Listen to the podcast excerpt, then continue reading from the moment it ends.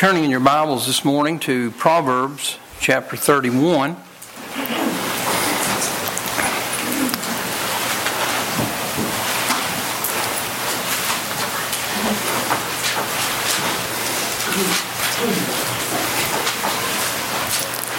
Proverbs chapter 31.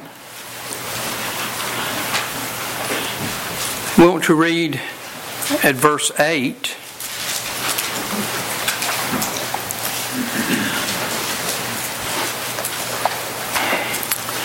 Open thy mouth for the dumb, in the cause of all such as are appointed to destruction.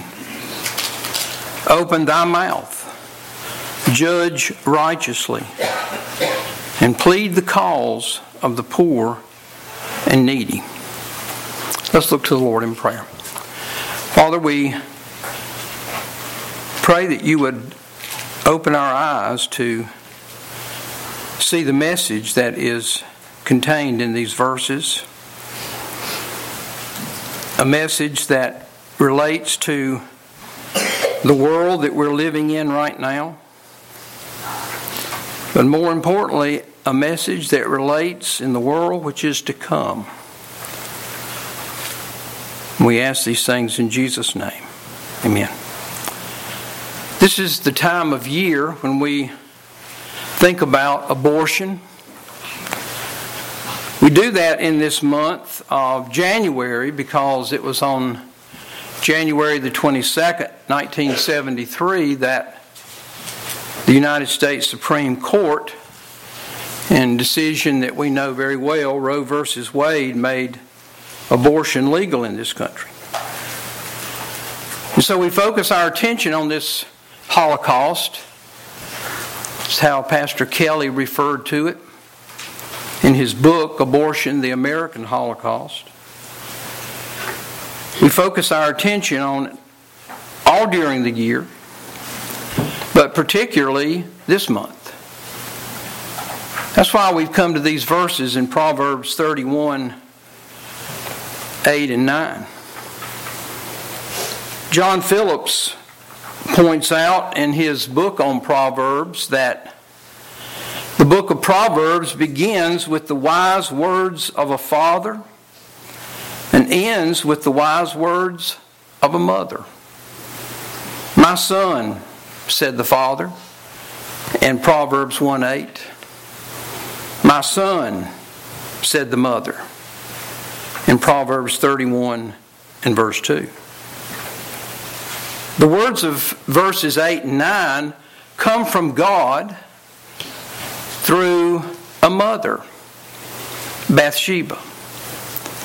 The words of verses 8 and 9 come from the heart of God, and they are expressed through the heart of a mother, Bathsheba, to her son Solomon. And these words were written aforetime for our learning. Open thy mouth for the dumb. The dumb, those who are unable to speak for themselves. That's what the word dumb means. Open thy mouth for the dumb in the case of all such as are appointed to destruction. Open thy mouth. Judge righteously. Judge righteously. Righteous judgment is needed in this hour. Righteous judgment needs to be defended in this hour. The righteous judgment of this book that tells us that life begins at conception. In Genesis 4 and verse 1, we read about the first pregnancy in history. And we read there, and Adam knew Eve, his wife, and she conceived and bare Cain and said, I have gotten a man from the Lord. There are two things in that verse that we want to think about. Notice that Eve said, I have gotten a man from the Lord. At this first birth, Eve understood where children come from. They come from the Lord. God and God alone is the giver of life. Adam and Eve understood. I believe they understood that very well. I believe they understood it because God taught them. They understood and they believed Genesis 2 7. And the Lord God formed man of the dust of the ground and breathed into his nostrils the breath of life, and man became a living soul. That ties directly into the second important word in Genesis 4 1, and that is the word conceived. And Adam knew Eve, his wife, and she conceived and bare Cain. Why did the Lord tell us that at the first pregnancy? Why didn't he just say, and Adam knew Eve, his wife, and she bare Cain? Why is it important for him to tell us that she conceived? Well, one reason is because the word conceived means to be with child. At the moment of conception, Eve and every woman since has been with child. With child. Not a fetus. Despise that word. Not a blob of tissue a child. Another reason is that this word conceived means to form. In Genesis 2 7, that we just mentioned that verse, tells us that God formed man of the dust of the ground and breathed into his nostrils the breath of life, and man became a living soul. At the forming, at the conception of Adam and Eve for that matter. At that very moment, God breathed into his nostrils the breath of life, and man became a living soul. At the conception, at the forming of Cain and Abel, at that very moment, God breathed into their nostrils the breath of life. And Cain and Abel became living souls. Adam and Eve understood what David would later write in Psalm 139 and verse 16. The Creator God, through David, tells us about the miracle of a child being created.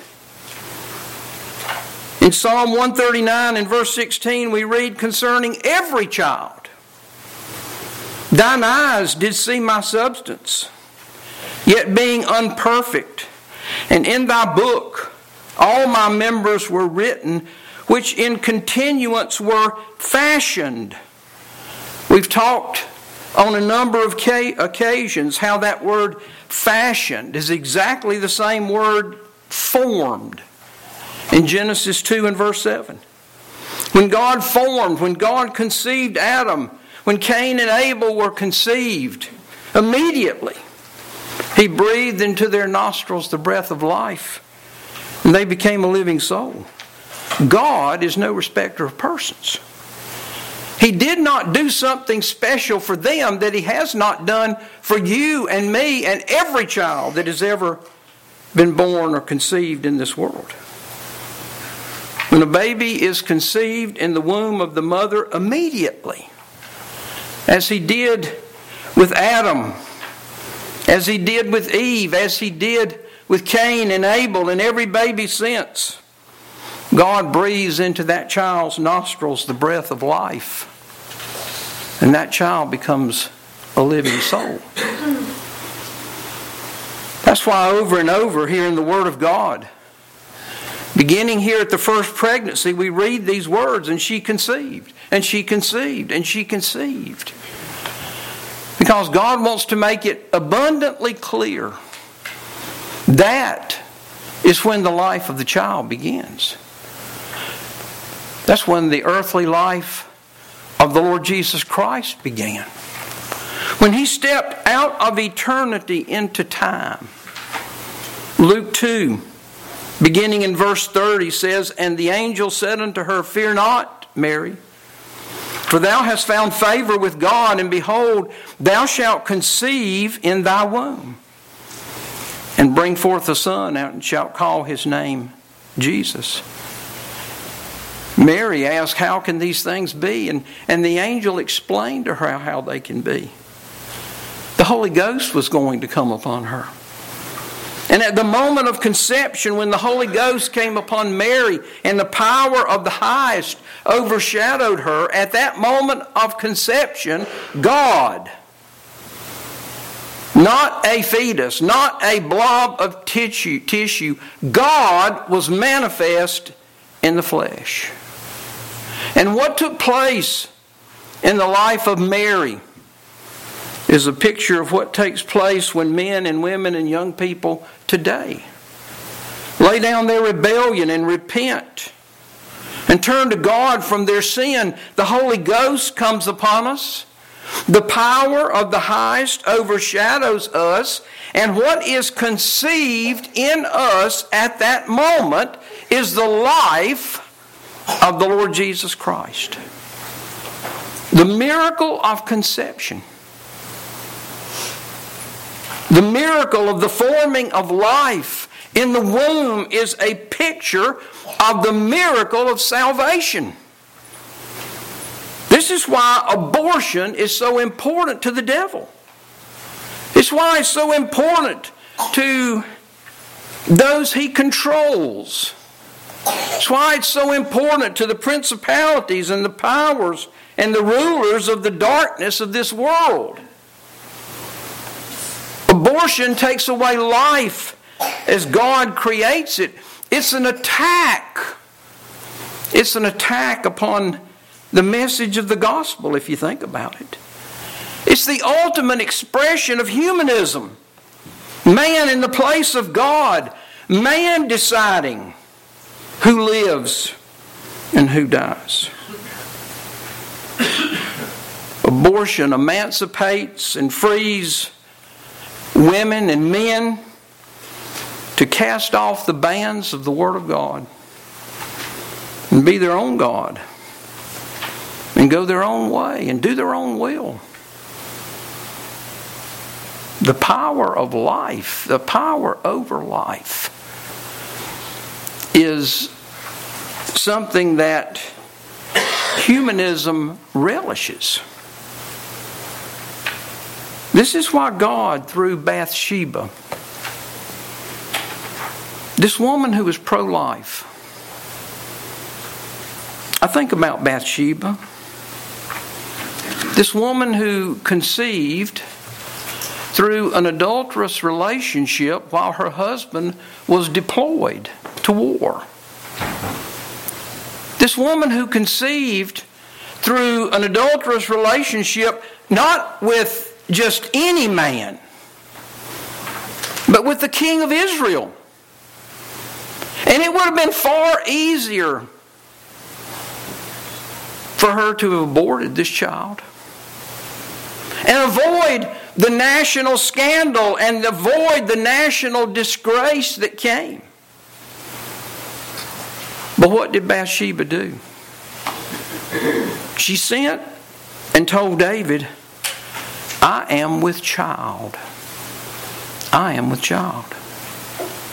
Bathsheba was pro life. And God uses this pro life mother to tell her son, Open thy mouth for the dumb, in the cause of all such as are appointed to destruction. Open thy mouth, judge righteously, and plead the cause of the poor and needy. I suggest to you that there are no more poor or weak. There are no more needy. There are no more who are in need of help and deliverance than babies in the womb who are dumb, who are incapable of speaking for themselves, and who are in this nation and in this world appointed to the destruction of abortion. This is why during this month every year we put up the flags here on the property 2,600 of them. To represent, as the sign say, the number of babies who are murdered every day in this country. And in a larger sense, to call attention to the 64 million babies who have lost their lives to abortion in this country since 1973. This is one way of opening our mouths for the dumb. In the cause of all such as are appointed to destruction. This is one way of opening our mouths and judging righteously. Putting forth the righteous judgment that these 2,600 babies are children made in the image of God. It's one way of opening our mouths and pleading the cause of the poor and needy. Another way that we do that is by going to a march. Like yesterday in Raleigh. I want to thank all of you who prayed for the march and who went. We were able to take our van, and, and a number of people drove up in their own cars. This church was very well represented there. These marches are very important in the war. And that's what it is. There's a war over abortion in this country. And the war has shifted from a one front war to a two front war. Up until June 24th of last year, the battle was on one front. It was a national battle. Because Roe versus Wade was the law of the land, and it had been for over 49 years. But on June 24th of last year, the Supreme Court in the Dobbs versus Jackson, Jackson, Mississippi Women's Health Organization overturned Roe versus Wade and returned the responsibility for lawmaking concerning abortion to the states. Well, it should have been all along. But I want to emphasize the two front nature of this war. There's still a national war over abortion. In February of last year, the United States Senate attempted to vote on the Women's Health Protection Act that would have put Roe versus Wade and made it the law of the land. The bill had already passed the House in September of 2021. But the Democrats in the Senate could not come up with the 60 votes that were necessary to force a vote of the whole Senate. They tried again last May. Uh, after uh, you remember that a draft of the majority decision in the Dobbs case that was written by Justice Samuel Alito, that was leaked. Interesting to me, they've still never found the person that leaked it. Justice Alito stated that, quote, Roe was egregiously wrong from the start. And therefore, Justice Alito said it is time to heed the Constitution. Imagine that. And return the issue of abortion to the people's elected representatives. And the elected representatives that he's referring to are our state representatives. And so when that was leaked, Senate Democrats tried again to pass this radical Women's Health Protection Act that would allow abortion anytime, right up to birth. But again, they failed to come up with the 60 votes they needed. See, what they were attempting to do with abortion is exactly what they were successful in doing uh, right at the end of November last year with the help of 12 Senate Republicans and 39 Republicans in the House. Uh, they passed the uh, Respect for Marriage Act, which made, uh, which put uh, same-sex marriage into federal law and made it the law of the land, and it preempted any overturning of the Obergefell decision that legalized same sex marriage. This is what they want to do with abortion. And you can rest assured that the Democrats are not going away on this issue of abortion. We're one election away from them being able to do it. And so the war on abortion remains national. We saw that again last week, actually, this week. One of the first things that the House Republicans did after they disbanded their circular firing squad over electing Kevin McCarthy Speaker is they passed H.R. 26, the Born Alive Abortion Survivors Protection Act, to protect babies who are born alive after a failed abortion. They have to receive medical care. There was only one Democrat who voted with the Republicans. That was Representative Henry, Henry Cuellar from Texas. The other House Democrats, as Dr. Beatty said, if you got his email, voted that if a child survived an abortion procedure, that child should be left to die without medical intervention. But let's bring that a little closer home. North Carolina now has 14 members in the U.S. House seven Republicans, seven Democrats. All seven Republicans voted for this bill. Our representative, Richard Hudson, voted for it. All seven Democrats voted against it. One of those Democrats was Don Davis, the former state senator who was just elected to Congress from the 1st Congressional District last November. Now, why bring up Congressman Davis? Because in 2019, there was a similar bill passed by the North Carolina legislature the Born Alive Abortion Survivors Protection Act. Of course, Governor Cooper vetoed the bill. When the override vote came up in the state Senate, the Republicans needed one Democrat to vote to override the governor's veto. If they could get one Democrat, then the bill would survive, it would be overridden by the Senate, and then it would be sent to the House to be voted on. The Republicans got that vote from Democrat State Senator Don Davis. But this week, Democrat Congressman Don Davis could not show the same courage and conviction in Washington as he did in Raleigh. The sad thing is that, is that Representative Davis is a minister. A minister. A minister who, by his vote, believes a child surviving an abortion should just be left on the table to die without any medical intervention. Now, I mention this because this is the pressure. This is the pressure of the national war over abortion on our elected officials. Tremendous pressure placed upon them, particularly upon those who have been pro life in some measure in the past.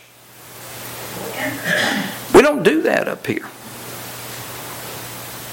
You don't need to vote like that up here. You need to go along to get along. Now, I would encourage you to write Representative Davis.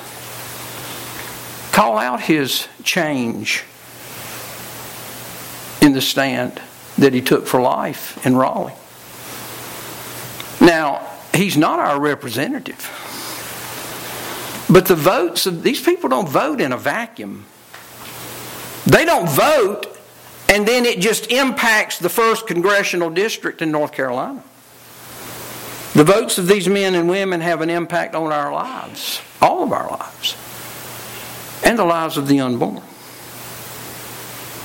We also need to contact our senators, Senator Tillis and Senator Budd, asked them to support this bill that the Republican House passed. The war is still raging on the national front. The March for Life in Washington is this coming Friday. It's about to heat up here in North Carolina. House Speaker Tim Moore, on the first day of his legislative session, uh, said that the House will take up abortion this year. He said that Senate President Phil Berger supports a ban after 13 weeks. And Moore indicates that there's a lot of support for that position in the House. Current law bans abortions after 20 weeks. But in the article I read, Speaker Moore went on to use a word that ought to make us a little nervous, and that's the word comprehensive. He wants to work on abortion and the issues that surround it, adoption and health care for expectant mothers and children. And that's all well and good. But let's vote on abortion, period. Let's find out where you stand. The word comprehensive usually causes my mind to drift toward another word that begins with a C. And that's compromise. I have an idea. Let's ban abortion in this state, period. I'm quite serious about this. Let the Republicans put down that marker. The Democrats aren't afraid to put down their markers. In fact, the Democrats put down their marker on abortion in 2017 when they proposed the Whole Woman's Health Act. It's amazing how these people use this language to disguise what they want to do. The Whole Woman's Health Act that would legalize abortions up to birth as long as long as it's performed by a physician. The Democrats want to remove the requirement that abortions be limited to medical emergencies after 20 weeks. The only requirement that they have for late term abortion would be that a physician must carry out the procedure. In addition, doctors would not be required to record a reason for abortion after 20 weeks. This is the Democrat position. And here are the Republicans proposing to re- reduce that time that an abortion can be done from 20 weeks to 13 weeks. Can I show you a picture of what they're proposing? I don't know if the camera can zoom in on this. This first picture is a baby at 18 weeks. Right now, here in North Carolina, that baby could be killed because the ban on abortion doesn't start until after 20 weeks. Now, get this picture in your mind. Now, I want you to look at this picture. This is a baby. Does it look like a baby to you? This is a baby at 11 weeks of life. I don't know if the camera can zoom in on this, but if the Republicans get a 13 week ban on abortion, then according to them, it's okay to kill this baby. And others up to 13 weeks. Now, let me ask you a question to think about. Which one of these babies, made in the image of God, which one of these babies that God formed and breathed into their nostrils the breath of life, which one of these babies that is a living soul would you vote to kill? What's the difference, folks, between 20 weeks and 13 weeks? I suggest to you that the difference is just words and feelings, but no substance. And the Republicans talk about 13 weeks and act like this is some wonderful thing that they're doing. Folks, it's not. Let's start with zero abortions. But now someone's going to say, You'll never get that. Okay? But you'll never get it if you don't start there. If we have to make allowance for the physical life of the mother, not the mental life, not because some woman is upset because she's pregnant. No, no. If you make allowance for the physical, the mortal life of the mother, that is 1.14% of the abortions. If we have to make allowance for rape or incest, it's almost non existent, but that's 0.39% of the abortions. So if we start with zero abortions and we have to accept these, uh, uh, these uh, allowances, these exceptions, then we'll eliminate 98.5% of abortions that are done for convenience, that are done for birth control. But, folks, we will never get there if we start with 13 weeks as a base and then add the exceptions in and then pat ourselves on the back like we've done something. This is the battle that we're going to face this year in the state legislature. And we need to engage in it. We need, excuse me, we need to be in touch with our representatives right now. Tom McInnis, we need to steady his wings. Ben Moss seems to be solid on pro life. We need to let him know how we feel. We need to engage in the battle. We need to heed the words of God spoken through this pro life mother, Bathsheba. Open thy mouth for the dumb. And the cause of all such as are appointed to destruction. Open thy mouth. Judge righteously and plead the cause of the poor and needy. But there's another message about life in these two verses. It's the most important message of, life that there is. It's a message about eternal life. It's a message about the glorious gospel of Christ. You and I are described in these two verses. We're dumb. We are unable to speak in defense of ourselves to God. We have no defense. And it's like that because we read in Romans chapter 3 and verse 19. Now we know that what things soever the law saith, it saith to them that are under the law, that every mouth may be stopped. Every mouth may be stopped. That's dumb, isn't it? That's being dumb. That's being unable to speak because we have no defense because we're guilty before God. That every mouth may be stopped and all the world may become guilty before God. We're poor and needy. That's how God describes us in Revelation chapter 3 and verse 17. Thou art wretched and miserable and poor and blind and naked. No wonder David described himself and described us in Psalm 40 and verse 17. But I am poor and needy.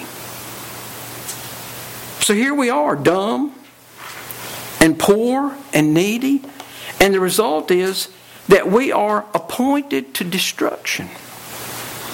We are appointed to destruction. Romans 3:23 says, "For all have sinned and come short of the glory of God. And then Romans 6 and verse 23 says this. All have sinned and come short of the glory of God. And Romans 6:23 says, "The wages of sin is death." Death.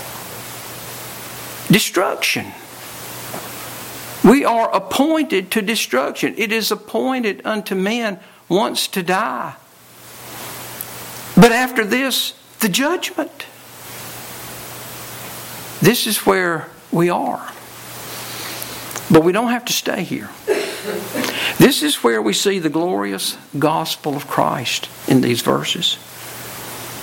The plan of God from eternity past was for His only begotten Son to open His mouth for the dumb, to open his mouth and plead the cause of the poor and needy. That's why the Lord Jesus came into this world. He pled the cause of the poor and needy by becoming poor and needy. The Lord Jesus said in Matthew chapter 8 and verse 20, the foxes have holes, and the birds of the air have nests, but the Son of Man hath not where to lay his head. That's poor and needy. 2 Corinthians 8 and verse 9, for you know the grace of our Lord Jesus Christ, that though he was rich, yet for your sakes he became poor. He became poor that ye through his poverty might be rich. The Lord Jesus opened his mouth for the dumb. And he said in John 3 and verse 14, As Moses lifted up the serpent in the wilderness, even so must the Son of Man be lifted up. And he was lifted up on the cross of Calvary, where he opened his mouth for the dumb. He said, My God, my God, why hast thou forsaken me? That's opening his mouth for those who are unable to speak.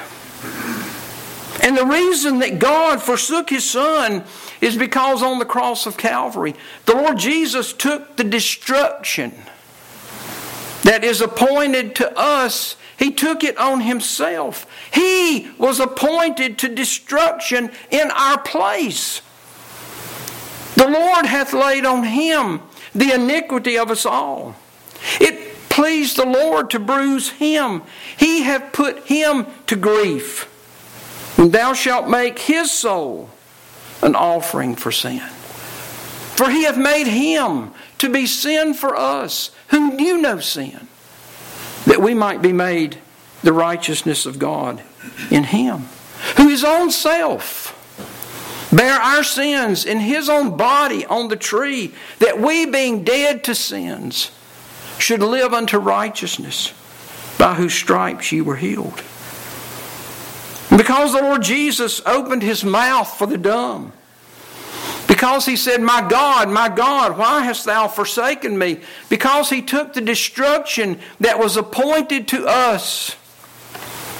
He could open his mouth for the dumb on the cross of Calvary and say, It is finished. It is finished. Because he had offered one sacrifice for sins forever. Because he opened his mouth for the dumb. Now we can come to the Lord Jesus. And we can open our mouth.